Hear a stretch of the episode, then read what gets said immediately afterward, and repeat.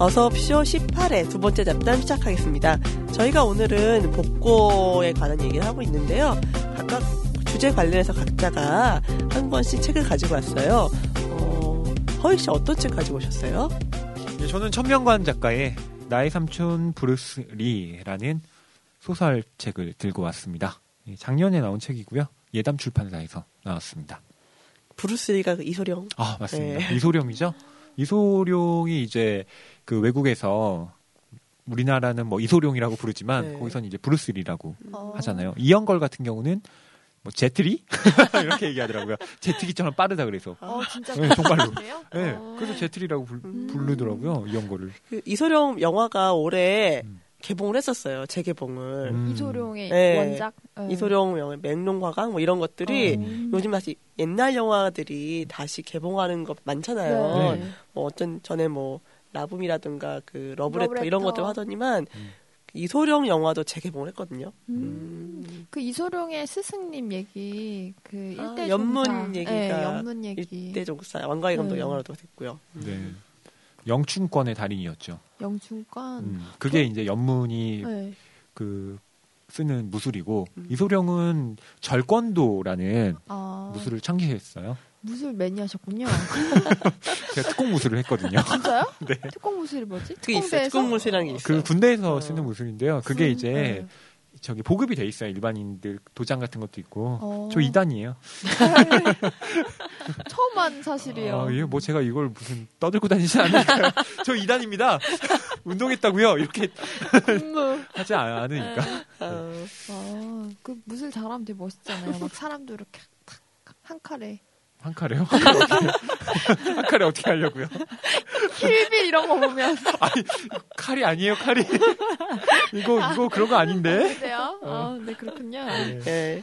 그 이소룡이 진짜 이소룡, 삼촌 진짜 이소룡 얘기는 아닌 거죠? 네. 네. 어, 짝퉁 짝퉁 이소룡입니다. 이소룡이요? 아, 그래요? 우리 삼촌이 네. 브루스 리를 흉내낸 어, 아 가슴 아픈 네, 스토리. 가짜 이소룡이란 음. 뜻인데, 어, 그러니까 나의 삼촌이라는 제목에서 드러나듯이 서술자는요, 어, 이 브루스 리로 그 통칭되는 삼촌의 조카예요. 조카가 이제 삼촌의 과거를 서술합니다. 음. 음, 근데 나한테는 진짜 브루스 리 같은 사람이었다. 음. 뭐 이런 식의 얘기인데요. 천명관 작가에 대해서 뭐 우선 간단하게 소개를 좀 하고 가죠. 네. 음, 천명관 작가 혹시 들어보셨나요? 저 옛날 고래 그거 네. 봤었는데 오, 고래, 대단하시네요. 어, 네. 진짜 오. 좋았죠. 그거 되게 좋게 네. 재밌게 봤어요. 고령화 가족이 영화로도 만들어졌잖아요. 음. 예. 원래 작가님이 원래 시나리오 작가로 오. 활동하다가 되게 늦은 나이에 40대 등단을 해서 40대요? 예. 와. 근데 그 고령화 가족 영화 너무 재밌어요. 소설도 재밌어요. 고령화 그래요? 가족요. 예. 음, 저는 음, 이 작가님이 그러니까 이력이 좀 특이해요. 아까 말씀하신 대로 음. 어, 골프숍 점원, 어. 보험회사 영업사원 이런 직업들을 하시다가 이제 서른이 넘으신 다음에 영화판으로 가신 거죠. 오, 진짜. 그래서 시나리오 작업을 하시면서 영화된 게 몇 작품이 있습니다. 음. 뭐 제일 유명한 거라면 북경반점 국경만 좀 몰라요. 저는 아는데. 아. 김승우 네, 김수무가 나와서 네. 그 예- 그런 거 있잖아요. 저 집 짜장면엔 인육을 넣어서 맛있다 이런 거. 아, 그게 그런 소 괴담이 있었는데 그걸 약간 소재로 해서 만든 야. 영화였어요. 근데 이제 소설가로 데뷔하게 된 계기는요, 정말 뭐 소설에 크나큰 어떤 뜻이 있어서라기보다는 이렇게 써 있어요. 음, 최종적으로 준비한 영화가 엎어진 마흔 즈음 어. 먹고 살기가 너무 힘들어서 동생의 권유로 소설을 쓰기 시작했대요. 어머, 거기 그 고령화 가족에서도 네. 그 박해일 네. 네. 영화 감독이잖아요. 네. 그러니까 그런 네. 영화판에서 이렇게 겪으셨던 그런 자전적인 경험들도 거기에 많이 녹아 있는 거죠. 음, 저는 그 캐릭터가 참 재밌었는데. 음. 그래서 이제 2003년도에 문학동네 신인상으로 등단을 하셨고요. 프랑, 프랭크와 나라는 단편으로 등단을 했고, 나. 그 다음에 음. 2004년에 문학동네 소설상, 네. 그게 바로 고래예요. 네. 아. 예, 그걸 받으셨죠. 고래가 굉장히 그 센세이션을 불러일으켜서 예, 되게 화제였어요. 정말 음. 신인 작가라고 하기엔 정말 아니 이런 필력이 막 이런. 음. 음, 그게 왜 그랬냐면, 어, 그동안 이제 우리나라의 소설이라고 하면, 어, 우선 문체적인 아름다움이 많이 강조가 됐었죠. 그러니까 단편 특유의 어떤 완결된 서사, 그다음에 꽉 짜여진 어떤 미학, 이런 것들이 많이 얘기가 됐었는데 천명관 작가는 아무래도 시나리오 작가 출신이다 보니까 그 서사가 아주 강해요. 음. 그래서 이야기의 톤이 음, 아주 명징하죠. 잘 읽히면서도 그 예전에 우리가 조선시대에 무슨 뭐 강담사 혹은 이야기꾼이라고 얘기하는 그런 사람들의 어떤 기질을 음. 이어받은 듯한 어. 그런 작가라고 할 수가 있겠죠. 근데 경험이 다양하시니까 예. 그래서 얘기가 그렇게 음. 실감 나, 나, 나는 것 같아요. 그때 기타노 다케시 박 기자님께서 네. 그 소개해 주셨던 책도 보면 경험이 된게 많잖아요. 네. 그 작가님이. 음. 근데 요즘에는 영화계에서 이렇게 활동하시던 분들이 시나리오 작가분들이 소설적으로 많이 오시는 것 같아요. 많아요. 이번에 어. 제주 4.3 평화문학상 받은 검은 모래라는 네. 책인데 그 상 받으신 분도 시나리오 작가고요. 음. 이번에 아. 오늘의 작가상을 받은 펀치란 책. 이재찬 펀- 작가죠? 네, 이재찬 작가 음. 역시 시나리오 작가였어요. 네, 어. 버스 정류장. 예. 아, 정말 근데 그런 시나리오 작가, 영화판에서 계시던 분들이 쓴 글들은 확실히 그 서사 같은 게 음. 굉장히 강해요. 네. 스토리 라인이 확 들어오고 음. 그런 것들이 확실히 강점이 있는 것 같더라고요. 음. 시나리오의 특징은 어, 작품으로 만들어야 되기 때문에 네. 쓸데없는 격가지들은 다 쳐내요. 그러니까 음. 예를 들어 뭐 시나리오를 뭐 한 100쪽을 쓴다라고 하면 나중에 실제로 영화화되는 건 그 중에 절반도 안 된대요. 다 계속 고치고 고치고 어. 몇 번의 수정 작업이 들어간대요. 음. 음, 그러, 그래서 저는 아 정말 시나리오를 쓴다는 것이 정말 힘든 일이구나 네, 그런 음. 예- 생각도 들더라고요. 저번에 그 왜 망원동 브라더스 네. 네. 제가 소개를 했었잖아요. 네. 그 작가분하고 만났을 때도 그분도 이제 시나리오 네. 작가이시기도 하고 아 정말 어렵더라고요. 음, 아. 그런 소설은 그나마 좀 기존에 구축해왔던 어떤 안정된 체제라는 것이 아직도 좀 존재하거든요. 문예지를 바탕으로 한 뭐 이것에 대한 아뭐 긍정과 부정의 입장이 갈리긴 하지만 음. 여하튼 그런 식의 어쨌든 작가가 되면 작품을 좀 발표하면서 뭔가 상금도 좀 있고 네. 그쵸, 어, 뭐. 생계를 유지할 수 네. 있는데 시나리오 작가는 작품이 진행되다 되다가도 갑자기 이제 사라지기도 중단되는. 경우도 있잖아요. 네. 그래서 힘들더라고요. 음. 천명화 작가님도 힘드, 힘드셨군요. 근데 소설적으로 잘 되셔서 다행이에요. 잘 되셨잖아요. 어, 크게 되셨죠. 네. 천명관 작가님은 제가 또 직접 만나뵌 적이 음. 있습니다. 음, 어, 아직도 기억나요. 생생해요. 그 대학교 3학년 때인가? 네. 네, 3학년 때였을 거예요. 네. 저희가 이제 국문과니까 저는 방학 때 문학기행 뭐 이런 걸 가요. 음. 네. 아, 그, 그때는 이제 학기 중이었구나 참. 학기 중에 1박 2일로 문학기행을 갔었는데 그때가 그 토지문화관으로 갔었어요. 음. 토지문화관은 있죠. 아니요. 원주? 원주에 있어요. 원주예요. 아, 네. 어. 그 박경리 선생님이 네. 이제 세우신 거죠. 음. 음, 그래서 작가들이 거기서 많이 이제 숙식을 해결하면서 작품 활동도 하고 해요. 어. 음, 그러려고 만든 공간이에요. 네. 그곳이. 그리고 문화 행사도 하고요. 음. 그래서 처음 이제 거기 구경 갔는데 음, 저녁에 천명관 작가가 가서 강연을 했어요. 아, 예. 그래서 이제 그 강연도 듣고 그때가 이제 고래. 어, 음. 한참. 아, 어, 천명관 작가님을 토지문화관에서 만났는데요. 음, 그때 이제 강연 막 들으면서 저 질문도 하고 그랬어요. 음. 고래. 아, 고래에 대해서 고래의 벽돌을 쌓는 의미는 어떤 것이죠, 작가님? 막 이러면서 손 들고 질문했어요. 와, 역시. 어, 네. 그때 학- 학부 3학년이었는데 어. 네. 한창 이제 막 뭔가 시즌. 어, 어. 공부하고 열심히 하면서 아, 저 작품을 내가 꿰뚫어 보이겠어 막 이런 그때는 뭐 제가 뭐 등단한 것도 아니었으니까 와. 정말 뭐 순수한 열망이 산, 산물에 사로잡혀 있었죠. 와. 아 이것은 마치 어떻게 보면 그 유물론적인 입장에서 본다면 막스적 관점과도 다 있는데요. 어머, 그러면- 질문 내용이요? 어, 제가 막 그랬거든요. 와. 근데 막 네. 뭐 주변에 뭐니 네. 쟤는 이런 약간 그런 분위기. 작가님의 반응 어떠신가요? 작가님 어 나름대로 된 어. 지금 잘 생각이 안 나는데 뭐라고 대답하셨는지 잘 기억이 안 나는데 음. 성실하게 답변해 주셨어요. 음. 음. 네. 근데 제가 질문했을 때 작가님이 이렇게 처음에 반응하셨어요. 제가 딱 손을 들고 네. 제가 이렇게 질문했거든요. 그 질문을. 근데 그 전에 작가님께서 이제 고, 어, 뭐 저쪽에 앉아 계신 분 네. 이렇게 얘기를 했을 때 앞에 이제 사전 코멘트를 하시는 거예요. 네. 어, 내가 아까부터 눈여겨 봤는데, 어, 진짜요? 어, 네. 이렇게 바짝바짝한. 어, 바짝바짝 하더라. 막 이러시는 거예요, 저한테. 집중해서 어, 마크 그래서- 이거 어, 뭐냐 마르크스 어. 이거 얘기하려고 계속 뭐, 준비하고 있다가 이거 언제 얘기할까? 네. 바로. 이건데. 네. 그래가지고 막 작가님이 아, 참, 이쁘다고 막 이러, 이러셨거든요.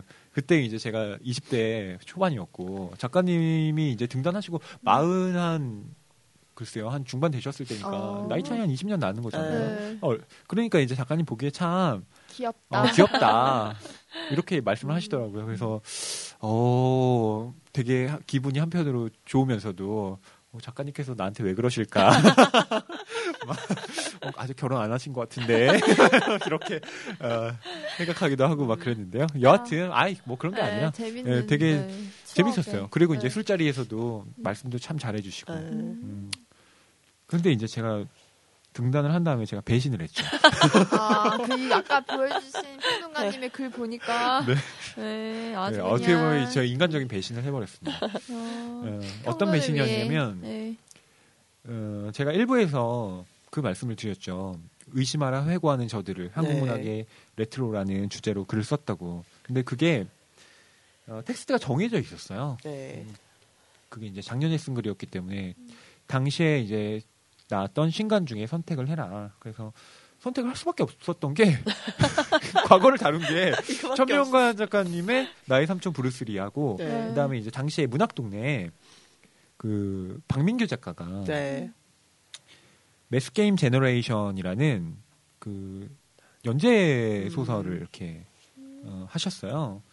그게 이제 완결이 된 건 아니고 사부작으로 이제 끝났는데 거기에 대해서 이제 제가 두 개를 다뤘거든요. 그 두 편을. 근데 아, 비판적인. 굉장히 날카롭게 비판하시는데?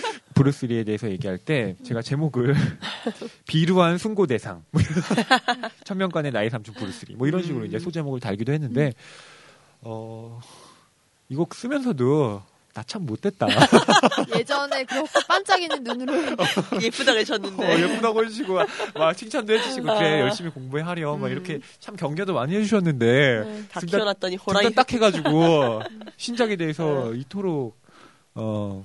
안 좋은 얘기만 써놨으니까. 네, 그래서 참, 동일인인지 모르실 거예요? 아, 제가 그렇죠. 필명으로. 네. 그렇긴 그런데 네. 어 제가 무슨 뭐 작정하고 비판을 한 건 아니었고요. 음 좀 한국 문학의 어떤 복고, 그러니까 복고라는 거에 대한 저의 좀 비판적인 입장을 드러내다 보니까 자연스럽게 작품이 갖고 있는 어, 일종의 무의식을 계속 보게 되더라고요. 그게 이제 저한테 들어왔었고 그런 것들을 좀 비판을 했는데 어, 참 사람 일이 세옹지마라고 오늘은 또 네. 제가 추천책으로 나의 삼촌 브루스리를 책 내용을 잠깐 좀 소개해 주세요. 어떤 내용인가요? 예.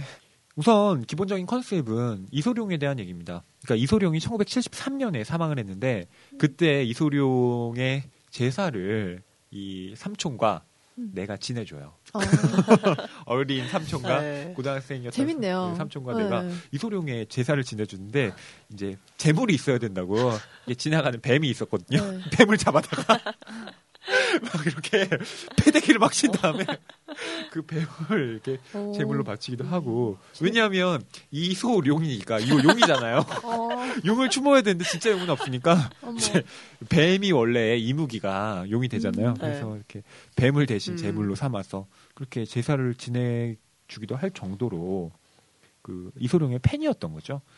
그래서 이 삼촌이 이소룡 흉내를 정말 많이 냅니다. 음, 정말 그 당시에 이소룡 추종자들이 굉장히 많았는데 그 무수한 경쟁자들을 다 물리치고 어, 이소룡의 그 마을의 후계자로 거듭나요. 어. 나름 그 마을에서. 예, 그래서 이소룡을 닮아갑니다. 그 네. 인물이 되어가는 거죠. 음. 그래서 그 소설에 어떤 얘기가 나오냐면 이렇게 얘기를 해요. 말하자면 이것은 표절과 모방, 추종과 이미테이션, 나중에 태어난 자, 에피고넨에 대한 이야기이며 끝내 저 높은 곳에 이르지 못했던 한 짝퉁 인생에 대한 이야기다. 음. 결국엔 짝퉁인 거죠. 아무리 뭐 삼촌이 발버둥 쳐도 어, 짝퉁이 될 수밖에 없던 건데 결국 어, 삼촌이 이렇게 좀 가짜 브루스리가 된 건요. 이제 그 당시에 이제 동네 근처에서 그 영화 촬영을 하고 있었는데 거기에 엑스트라로 출연을 했던 음. 거죠. 이 삼촌이 어. 막 이소리 흉내 막 네. 내면서 어, 그런 또 아. 뿅! 막 이러면서 흉내 내가지고 영화판으로 이제 삼촌이 어. 끼어들게 된 겁니다. 그러면서 음, 사랑하는 여자 여배우를 만나기도 하고요. 음. 정원정이라는 뭐 배우를 만나는데 그 여배우와 이제 사랑에 빠지기도 음. 하고 그 여배우를 위해서 지고지순한 또 음. 수뇌부를 바쳐요. 어, 음. 그 둘이 뭐 뒤에 잘 된 건 아니고요? 뒤에 잘 됩니다. 가장 아. 뒤에. 음. 아. 맨 마지막 결말 부분에서 잘 되고요. 근데 여자를 위해서 어, 감옥도 가고 감옥을 가요? 감옥도 가요. 심지어 헐. 살인. 살인? 죄로, 예, 살인죄로 감옥에도 가고요. 여자를 구하기 위해서 오랫동안 그러면은 예, 쭉 이제. 막 그 엄청난 지속 뭐라고 할까요? 꾸준한 사랑을 한 거죠. 삼촌이. 음.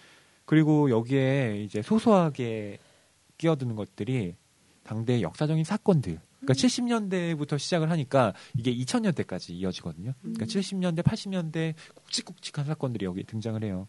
우선 뭐 70년대 같은 경우는 아까 얘기했던 이소룡의 죽음이라든가 뭐 이런 네. 것들이 있고 80년대에는 삼천교육대가 음. 아. 나와요. 그러니까 삼천교육대의 삼촌이랑 그다음에 그 동네의 불량배들이 다 끌려와요. 네. 어. 그래서 아, 거기서 있는 웃으면서 할 얘기는 아닙니다. 그쵸, 네, 예. 웃으면서 할 얘기는 음. 아닌데 그 안에 이제 에피소드들이 상당히 음. 어, 뭐라고 할까 유머가 있으면서도 인간의 어떤 그 휴머니즘 이런 것들을 또 음. 얘기하기도 해요. 정말 동네의 불량배였던 사람이 어, 나는 개새끼가 아니다를 음. 외치면서 죽어가기도 하고 아 군대 안에서요? 군대가 아니라 이제 삼천교육대요. 삼천교육대? 음. 어. 그러니까 삼천교육대가 뭐냐면 그때 뭐 전두환 예, 정권 네. 때. 예. 오늘 삼청동 다녀오셨지만 맑게 만든다는 거예요. 네. 어, 어. 맑게 교육시켜 주겠다. 이건데, 어, 동네에 뭐, 시, 시시껄렁한 건달이나 뭐 이런 사람들 잡아다가 군대식 훈련을 시키는 거예요. 근데 그게, 어, 정말 뭐, 체계적으로 짜여진 훈련 프로그램 이런 게 아니에요. 인간을 갱생시키겠다라는 음. 목적으로 정말 뭐라고 할까요? 수용소 같은 곳이죠. 아. 그런 곳에 이제 사람들을 불순문자라 그래가지고 집어넣고 그랬던 거죠. 그리고 단순히 뭐 그런 조직 폭력배나 이런 사람들뿐만이 아니고 음. 뭐 그냥 말안 좀, 듣는 대학생들 네. 뭐 거기 삼천교육대 갖다 놓은 거죠.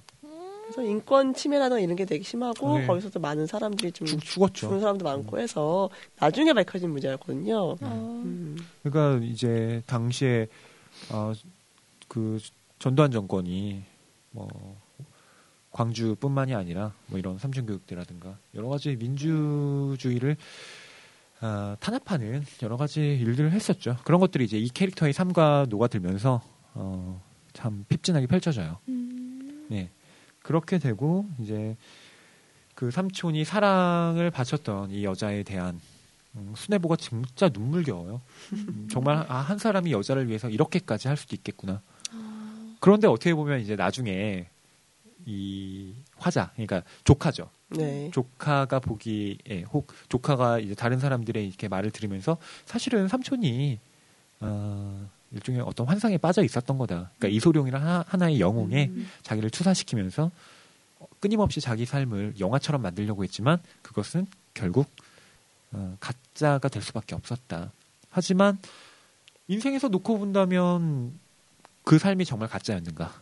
그건 또 아니라는 얘기죠. 음. 그래서 이제 삼촌이 그 중식당에서 일을 해요. 중국 식당. 음. 네. 근데 거기 요리사가 왜 영화 같은 데 보면 네. 고수. 어순겨진 무공의 고수 뭐 이런 것처럼 네. 딱 그랬던 거예요. 그래서 삼촌이 막 어머. 무술을 가르쳐 달라고 막 그렇게 하기도 해요. 그래서 나중에 아, 삼촌이 이제 찾아갑니다. 음. 세월이 아주 오래 지난 다음에 그래서 그 주방장한테 가서 얘기를 막 해요. 그렇게 멋있던 사람이 어? 왜 그랬느냐 사기를 치거든요. 음. 그 주방장이 왜 그랬느냐 뭐 이런 얘기를 하는데 네. 어, 주방장이 그렇게 얘기합니다. 삼촌한테 자넨 마치 세상이 무슨 무협지라도 되는 것처럼 생각했어. 뭐 이런 식으로. 음. 근데 무협지가 아니고 그렇죠. 현실인데. 음.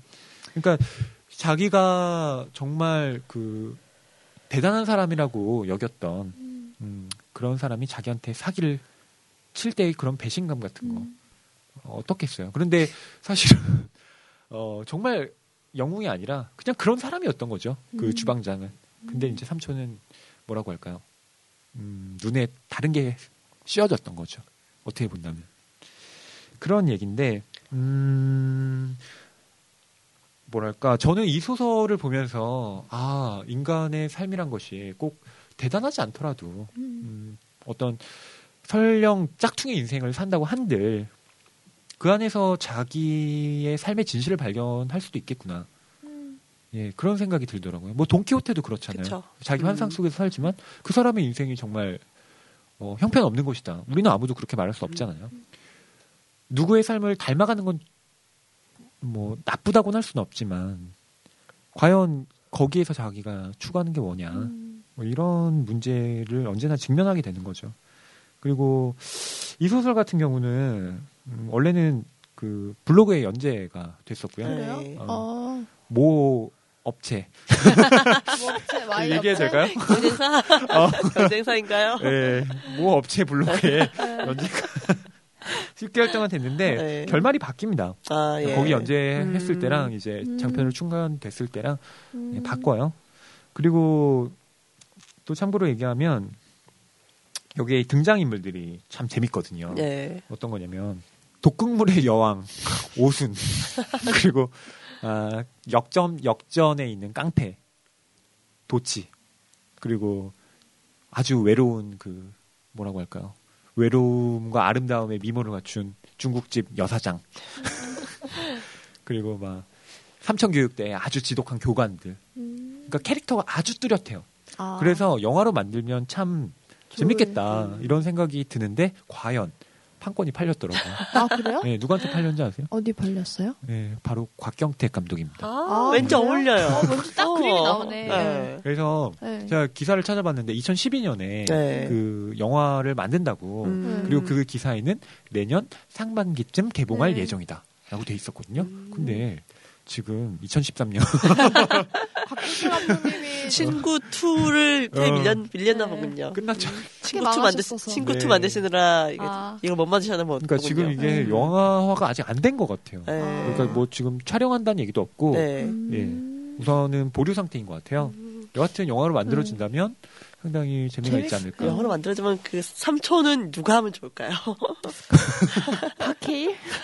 아니 근데 이 삼촌이 좀 제가 이런 얘기를 한다고 진짜 캐스팅을 할 건 아니겠지만 정, 정 말 무술도 좀 잘 해야 될 것 같아요. 실제로도 무술을 잘하기도 하고. 아. 하정우? 하정우 어때요? 너무 다 대세 배우로 나가시는 거 아니에요 지금? 무조건 다 하정우. 제가 좋아하는 바이오로 그냥. 뭐 하정우, 강동원, 조인성 뭐 이런 거 아니에요? 아, 근데 이게 고등학생 때 이야기부터 시작을 하기 때문에 하정우 좀 어렵네요. 약간 약간 좀 어렵지 않을까 지금. 요즘 대세 이종석? 김우빈, 김우빈. 김우빈 어때요, 김우빈? 김우빈 좋아요. 그냥 왜두 분은 좋아하시는 배우를 얘기하시죠? 좀 어울리는 어울리는 세상을. 원래 어, 다 이렇게 하다 보면 어울리게 되는 맞아, 거예요. 연기 잘하면 됐지. 연기 잘하면은 이미지를 엎어버릴 수도 있는데. 그렇죠. 음, 그렇군요. 그래서 이제 그래서 제가 어, 이 소설을 어쨌든 참 재밌어요. 읽는데 정말 네. 잘 읽히고요. 또 생각해 볼 지점들도 많고 그런데 음, 제가 쓴 그래서 약간의 뭐 비판점 음. 음, 그런 걸 좀 말씀드린다면 저는 이제 어, 이런 식으로 얘기를 했는데 여기에 이런 것들이 나옵니다.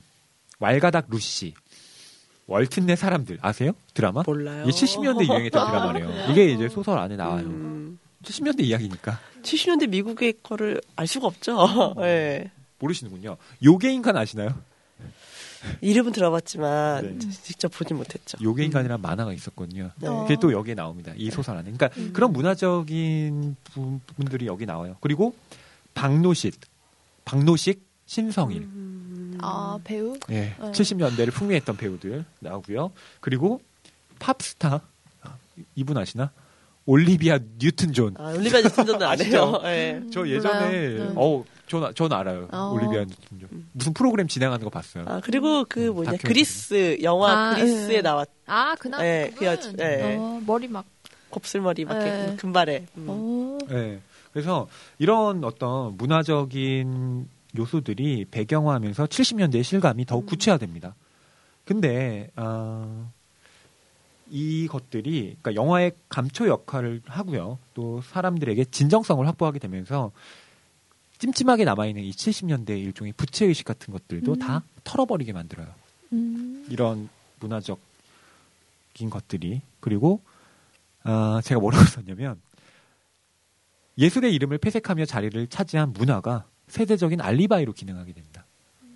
심지어 삼청교육대라는 그런 문제적인 상황조차 정치적 사안이 아니라 70년대의 젊음이 신화되는 장소로 기능한다.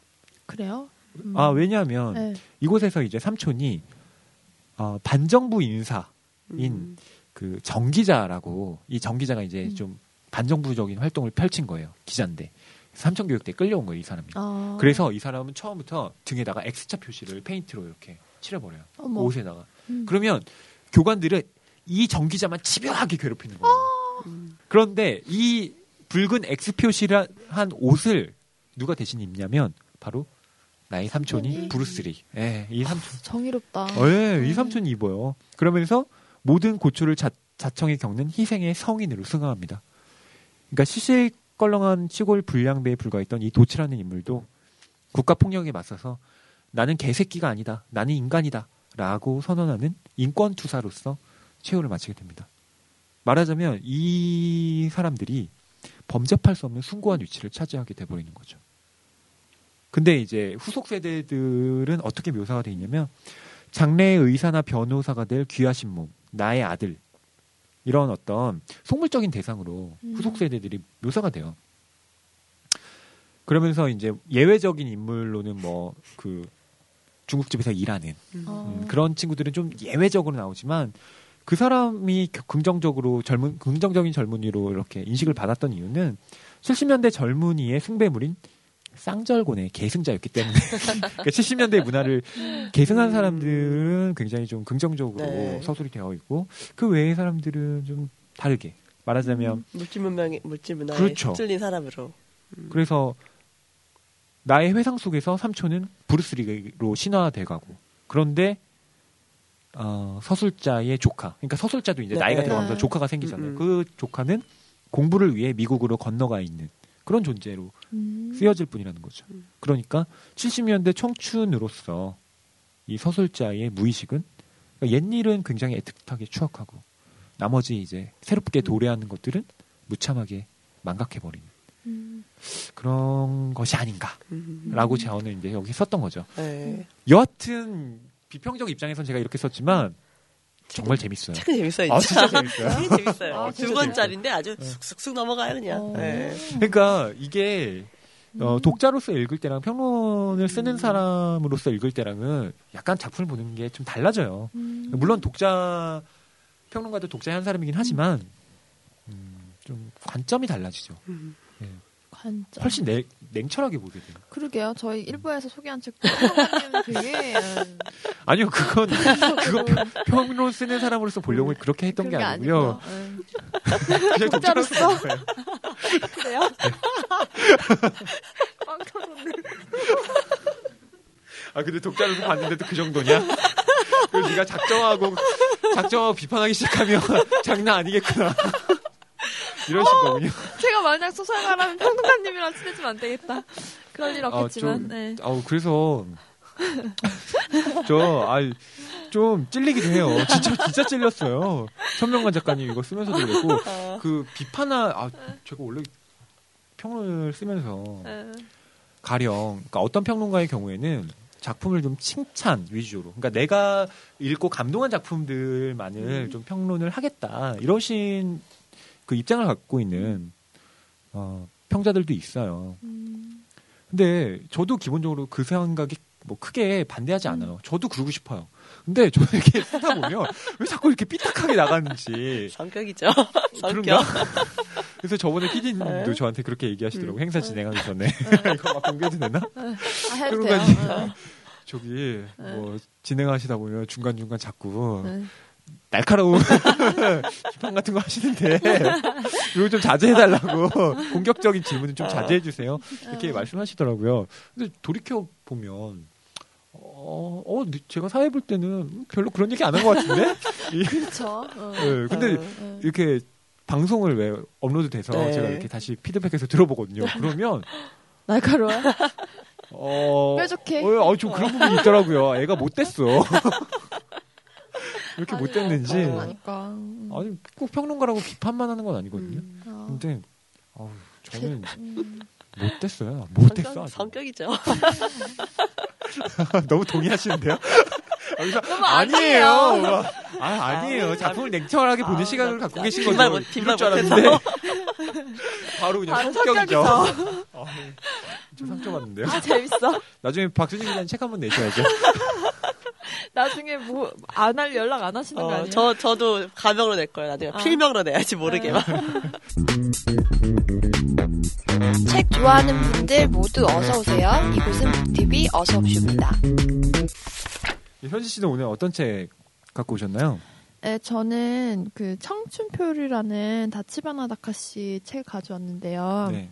저희, 저희 이번 주제가 추억과 관련된 것, 복고 이런 거였잖아요. 예. 그래서 이제 다른 분들한테 좀 여쭤봤어요. 어떤 게 좋을까요? 그랬더니 정말 각자가 생각하는 그런 옛날 책들을 막 얘기해 주시더라고요. 네. 그래서 뭐 만화책도 있고 뭐 그런 전기도 있고 옛날 소설도 있고 뭐 데미안 뭐 어린 왕자 이런 얘기가 막 나와서 아 아홉 살 인생 뭐 이런 거 할까 왜냐면 정말 저한테 좀 추억이 되는 책을 해야겠다 어, 하다가 청춘 표류가 생각이 나는 거예요 제가 한동안 다치바나 다카시 책에 되게 빠져 있었어요 어. 그때 당시에 우연히 나는 이런 책을 읽어왔다라는 음. 그 책을 봤더니 이 사람은 정말 책을 너무너무 많이 읽는 사람이더라고요. 그렇죠. 그러면서 그 당시에 어떻게 책을 읽으면 좋을까를 좀 고민해보니까 뭐 이어령 선생님 이런 분들은 다 따로 뭐 스캐닝도 하시고 자료 정리도 하시고 막 그러더라고요. 근데 그래서 이분은 1940년대생인데 자기가 궁금한 게 있으면 정말 그 분야의 책을 거의 통독하다시피 하시고 지난번에 저희 뭐 목수정 작가님의 월경 독서에서도 네. 보면 뭐 그때 우주로부터의 기한이었나요? 기한, 네. 네. 그래서 그랬던 것처럼 이 작가가 저한테 좀 미쳤던 영향이 좀 컸어요. 근데 이 책은 그냥 청춘들을, 청춘 11명을 인터뷰한 책이에요. 그래서 그 당시에 이런 유의 책이 많이 없었던 것 같은데 요즘에는 이런 비슷한 책도 많잖아요. 이게 언제 나온 책이죠? 이게 제가 이걸 다시 사러 헌책방에 가서 책을 사- 다시 샀거든요. 옛날 옛날 책 버렸기 때문에 초판이 2005년. 아, 2005년 책. 네. 지금 구할 수 있는 책인가요? 네, 지금? 팔, 네, 팔 거예요. 아, 그렇군요. 그래서 여기서 보면은 일단 제목이 청춘 표류예요. 시- 그 처음에 앞에 표지에 나와 있는 게 청춘은 세월이 흘러 그 시기를 벗어나봐야 그때가 바로 자신이 청춘이었음을 깨닫는다. 이런 예 그냥 되게 아 그래 그래 청춘이었구나라는 그 뭔가 가슴을 때리는 그런 생각이 좀 났었어요. 그리고 우리나라 그 사람들은 요즘 사람들은 청년이긴 한데 되게 노화된 청년이라는 거예요. 되게 스펙에 목매달면서 열심히 살고 뭔가 좀 엉뚱한 일을 선택하거나 이런 것보다는 경로에 맞춰서 삶을 살아가는 것. 그래서 사실 제가 올해 되게 아홉수라고 아홉수라고 아 진짜 이렇게 사는 게 맞는 걸까? 이런 음. 생각을 되게 많이 했었거든요. 부, 게다가 부서 이동도 하셔가지고. 그렇죠. 그게 결정적이었죠. 아, 아니, 그 요새는 아무 생각이 없어졌어요.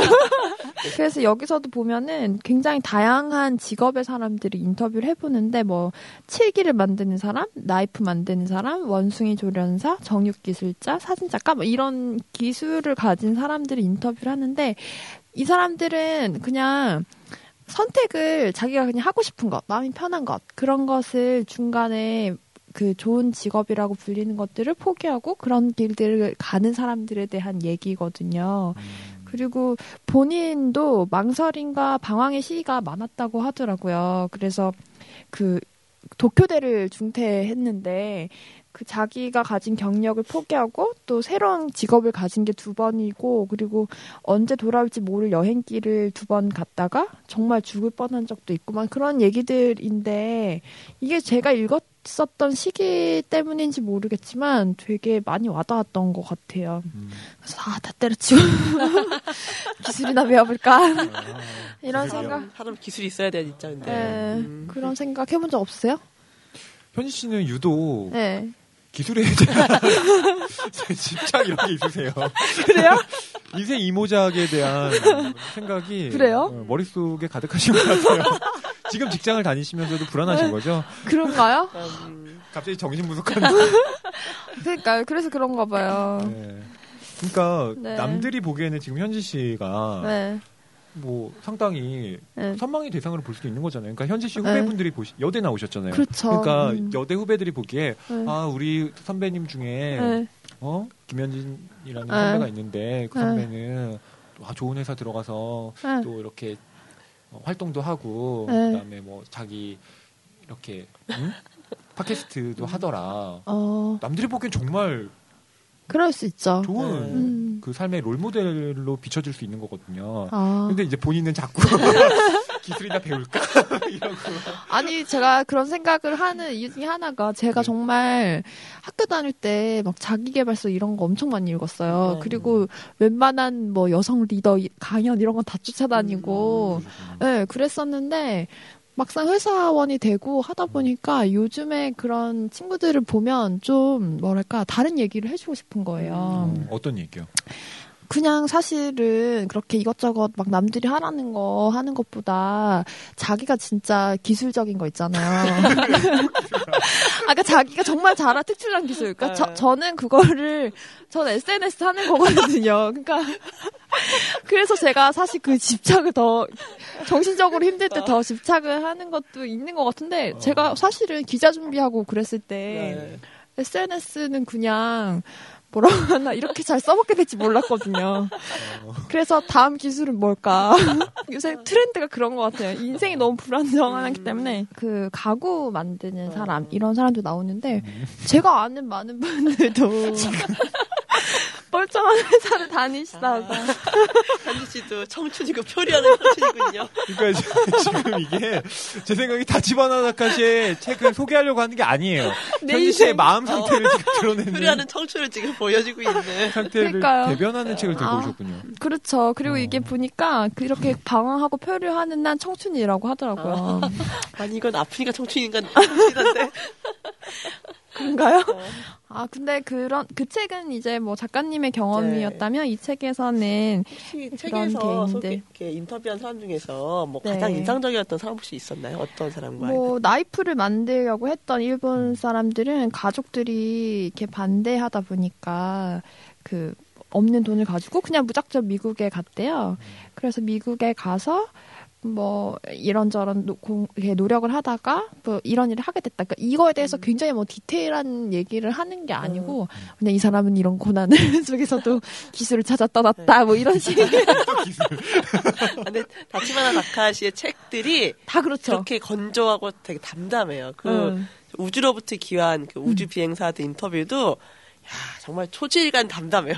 그렇죠. 굉장히 대단한 경험. 이것도 마찬가지로 그냥 팩트만 네, 팩트만 정말 딱딱딱 네. 전달하는데 정말 책을 읽고 생각하는 거는 독자의 몫인 것 같아요. 무엇을 느끼고 네. 얻는 거는. 저는 이 책 보니까 요즘 최근에 나온 신간 중에 김도식 교수가 쓴 네. 인터뷰집 있잖아요. 네. 다른 길이 있다. 네, 네. 아. 그 생각도 나더라고요.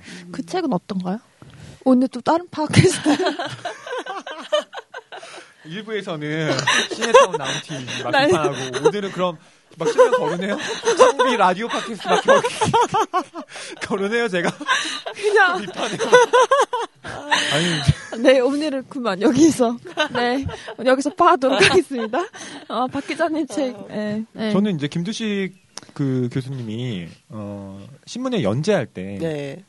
인터뷰를 봤었거든요. 네, 저도 되- 이제 매주 봤었는데 어, 되게 재밌게 네. 봤어요. 그리고 정말 그 우리나라에서 음, 좀 특이한 삶의 이력을 사신 분들을 주로 인터뷰를 했잖아요. 네. 아 그 책도 그런 네. 얘기인가요? 그래서 보고 있으면 아, 네.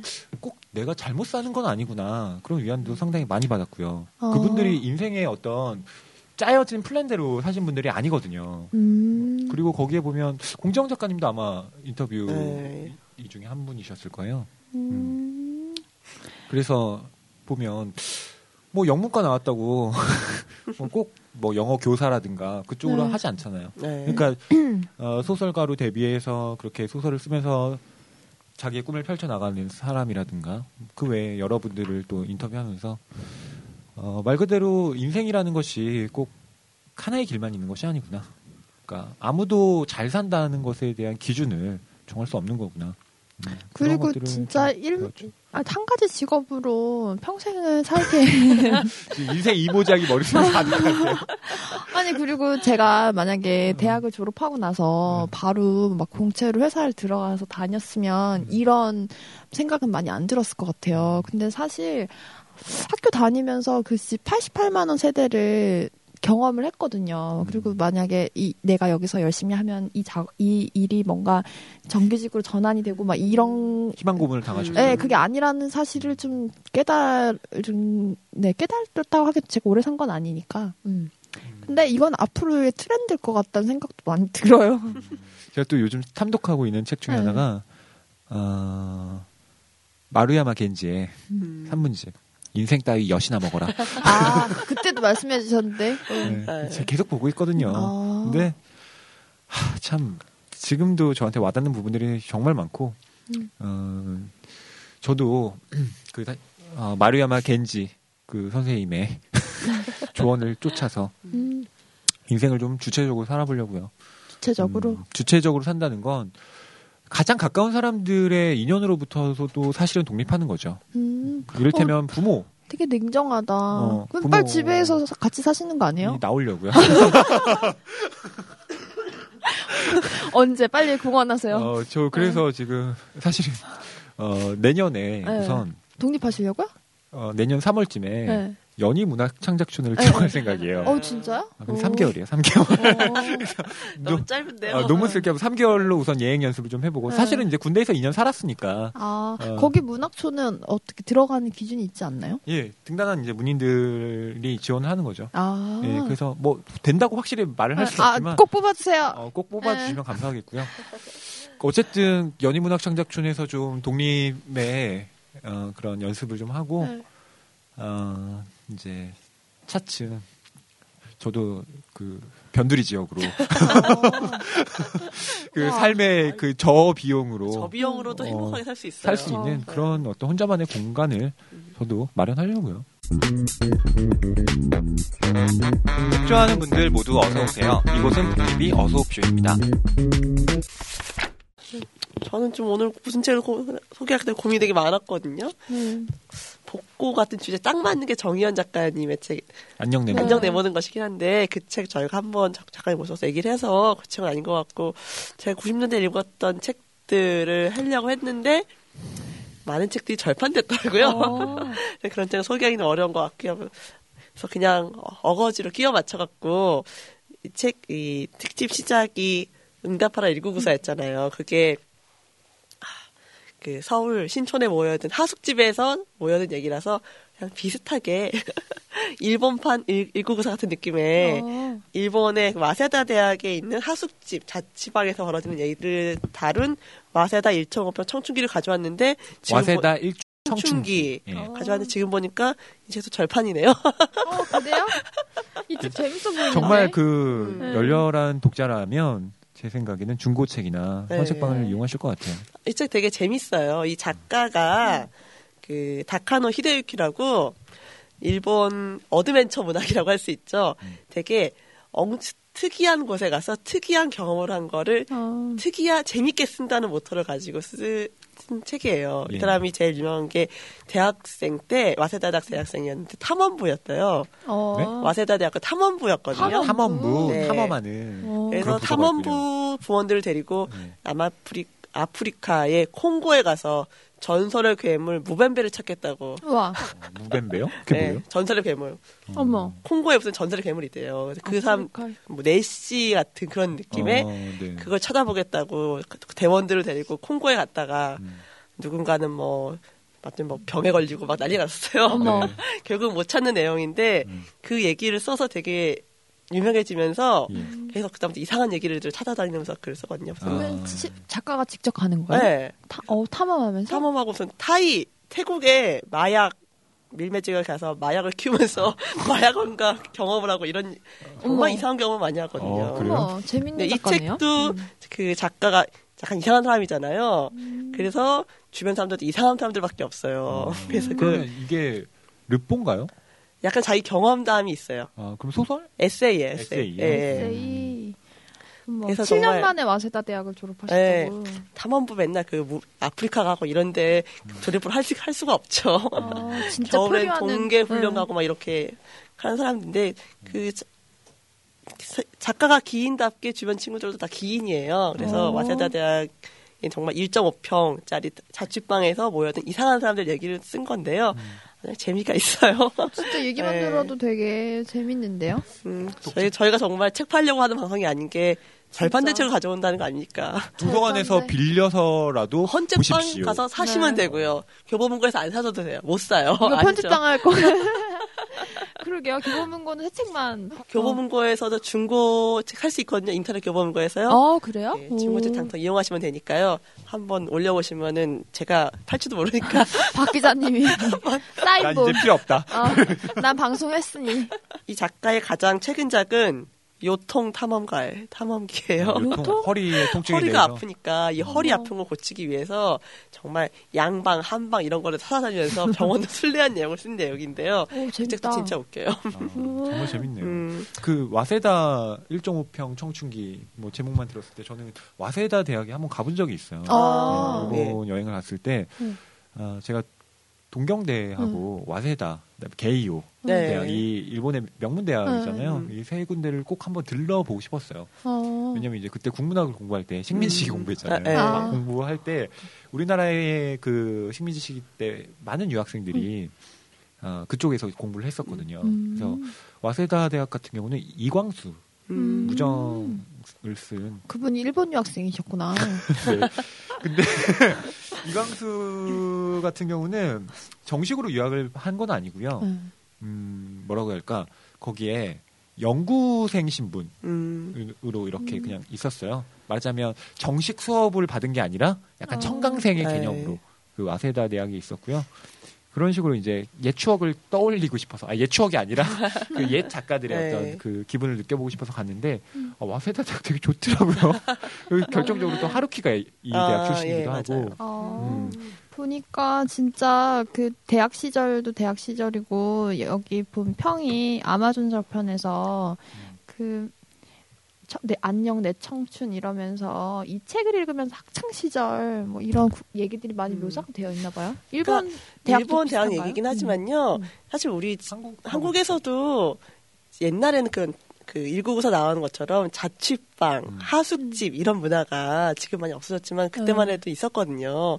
그런 느낌들이 이 책에 많이 살아나요. 그리고 아. 정말 각 지- 지방에서 온아 그런 지방에서 온 정말 이상한 사람들의 어. 얘기들이 재미가 있고 하면서 약간 소, 약간 향수가 느끼게 하는 게 어. 있거든요. 그러니까 이 작가의 20대라고 하면, 음. 연도로 따진다면 대략 한 80년대. 예. 80년대 그때 딱 여러 가지 활동을 하기에 네. 좋았겠네요. 음. 버블공, 버블공제가 피어오르고 네. 있던. 딱 어. 일본으로 그 네. 일본에서 최고의 해외 음. 뭐 여행 갈 때도 음. 참 좋았을 음. 때고 우리나라의 저는 그 하루- 90년대 네. 같은 예. 하루키 에세이를 읽다가 하루키한테 독자 중에 누가 그런 편지를 보낸 거예요. 음. 당신은 뭐 그러니까 하루키한테 하루키한테 막 당신이 뭐 이- 이런저런 소설 쓰고 어? 그다음에 뭐 되게 쿨한 척하지만 당신도 결국 와세다라는 명문대에 나와가지고 어? 그렇게 하는 거 음. 얘기하는 거 아니냐. 어. 그러면서 뭐 자기는 무슨 뭐 공부를 안 했다느니 뭐 그렇게 얘기를 하느냐. 독자로서 열받는다. 이렇게 완전 어. 네. 하루키한테 누가 편지를 보낸 거예요. 그래서 이제 하루키가 SNS에서 그걸 네. 얘기하면서 어 그, 그게 자랑처럼 들렸다면 미안하다. 음. 그런데 우리 때는 정말 와세다 대학은 아무것도 아니었다. 진짜 뭐 그냥 들어가고 싶으면 들어갈 수 있는 그래요? 대학이었다. 뭐 이렇게 얘기를 하는 거예요. 음. 과연 그럴까? 음. 어, 과연 그런지 저도 잘 모르겠어요. 음. 그런데, 음, 뭐랄까, 정말 느꼈던 거는, 아, 하루키나 혹은 그 후- 뒤에 이제 세대들, 일본도 마찬가지겠지만, 그 뒤에 세대들이 대학 생활을 한 건 정말 우리하고는, 지금 이 시대하고 는 정말 다른 세대의 음. 경험이었겠구나라는 생각도 들었어요. 물론, 하루키 같은 경우는 또 전공투 네. 세대기도 하고 그러니까 좀 다른 면모가 있긴 하겠지만 음, 그 와세다 1.5평 청춘기의 그런 작가의 경우에는 좀 부럽네요. 음. 정말 이런 경험을 할 수 있었다는 게 네. 여기는 자취방인가요? 하숙집인가요? 하숙집인데 네. 우리나라 하숙집과 개념이 좀 달라서 어. 밥을 해주는 건 아니고 자- 네. 밥은 자기가 직접 해먹고 부엌이 있지만 어. 직접 해먹고 아마 이런 시스템이에요. 어. 음, 책 뒤에 약간 이 와세다 1.5평에 사는 사람들 얘기 조금씩 소개를 하고 있는데요. 네. 일단 이 주인공 작가인 다카노는 자취방에 누워서 학교를 바라보는 것으로 출석을 대신하는 음, 사람이고요. 음, 고시 10년 동안 내일이 고시만 준비하는 사람도 있어요. 음, 근데 이 사람은 하도 변소문을 안 닫고 다니는 사람을 정의 이름으로 응징하고 약간 좀 쪼잔한 그런 고시생 스타일도 하나 있고요. 음. 뭐 바퀴벌레 지나다니는 소리가 너무 시끄럽다고 집주인한테 항의하는 약간 수전노 스타일. 정말 돈 안 쓰고 꼬재자고 이런 사람이 있고요. 음. 또뭐 주인 아줌마는 빈방에 들어와서 사는 도둑 고양이에게 밥까지 챙겨주는 완전 훈녀. 막 이런 되게 청춘 드라마 시트콤의 캐릭터들이 하나씩 다 포진하고 있는데 진짜 캐릭터들이 아. 다양한데 근데 기사를 보니까 2010년도에 그 KBS 드라마가 이 작품을 표절했다. 음, 그것 때문에 예, 예. 좀 많이 언급이 됐었던 것 같아요. 근데 아무래도 뭐 그런 네. 자취방에서 찌질이들이 사는 얘기들이 사실 비슷할 수밖에 없어서 네. 뭐 표절이라 말하기 좀 어려운 것 같긴 한데요. 음. 이것도 하는 장르인 것 같아요. 어. 응답하라 1994가 하숙바, 하숙집에서 있던 얘기인 것처럼 이런 네. 하숙집 스토리는 영원한 청춘의 스토리였으면 좋겠는데 음. 요즘은 이런 하숙집이라는 거 자취집 풍경이 사라지면서 음. 이런 것들도 한, 한 10년 후에는 정말 과거, 복고, 음. 추억으로 밖에 될 수 없을 것 같아갖고 음. 좀 안타깝긴 하네요. 전 사실 이런 하숙집과 자취방 스토리에 약간 열광하는 게 있어가지고 아, 아 그래요? 약간 작가님도 혹시 그 자취하셨나요? 를못 해봤기 때문에 아. 그래서 집에서 통학하다 집에서 보니까 통학하셨어요? 이런 씨는 얘기가 막 저는 기숙사에 있었는데 아. 저 여대 기숙사는 11시에 점호를 해요. 저뭐 군대예요? 뭐 박수진 어, 그런 거 네. 허이 네 그리고 만약 11시에 못 들어오면 새벽 4시까지 못 들어가는 거예요. 문을 안 열어주고. 네, 그래서 그 앞에 막 벤치에서 자고 그랬었어요. 아, 시원 씨 좀 그런 경험이 있으셨군요. 여기서 약간 그런 자취나 하숙방에서 그 주변에 같이 친구들하고 같이 살면서 막 일어나는 알콩달콩한 얘기 하면 또 떠오르는 만화책이 있네요. 어, 한이와 클로버. 아, 못 봤어요, 저는. 제가 좋아하는 만화인데 어, 그것도 뭐 그런. 자취방 무슨 얘 도쿄 근처 예술대학에 있는 자취 네. 하숙집에서 어. 하는 예술대학 학생들의 또 알콩달콩 사랑 얘기 이런 거 봐. 어. 이게 그러니까 저희는 네. 건전한 책 방송이니까 알콩달콩한 사랑 얘기고 그 이게 이제 시네타운 나우팅 같은 데로 가면 자시약 찾는 건가요? 완전히 응탁한 얘기가 나오기 시작하는 거죠. 오늘 아주 확실히 확실히 오늘 시네타운 나인티는 아, 우리 아니, 제가- 경쟁자와. 제가 싫어하는 게 아니고요. 네. 그러니까 컨셉이 다르다는 아 얘기예요. 다르다. 음. 우리는 지금 책 얘기하고 예. 저희는 교보문고 정통 팟캐스트잖아요. 책 그죠? 어. 어, 저 사실 그 윤피디님이 예, 네, 교보문고 정통 팟캐스트 정통. 이렇게 정통 늘 때마다 정통. 자꾸 어떤 생각이 자꾸 네, 들었냐면 음. 예전에 저 나는 꼼수다 음, 들을 때 주진, 네. 주진우 기자가 네. 시사인 기자 네.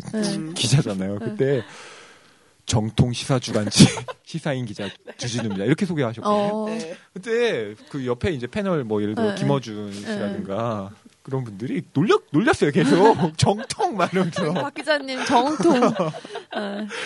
그래서 이게 아직도 기억에 남아가지고 저희가 항상 정통 이럴 때마다 스스로 약간 어 우리가 그랬나? 아, 물론 교보문고라는 네. 브랜드 어, 참 좋고 네. 예.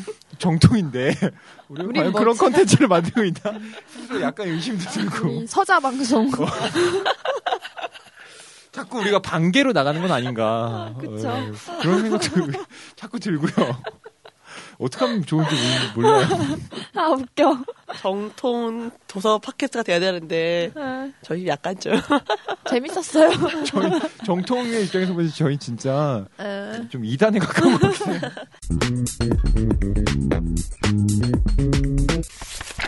아, 오늘 저희가 복고에 대한 얘기를 나눴고요. 그리고 이제 그것과 관련된 책 소개를 각자 한 권씩 추천을 했습니다.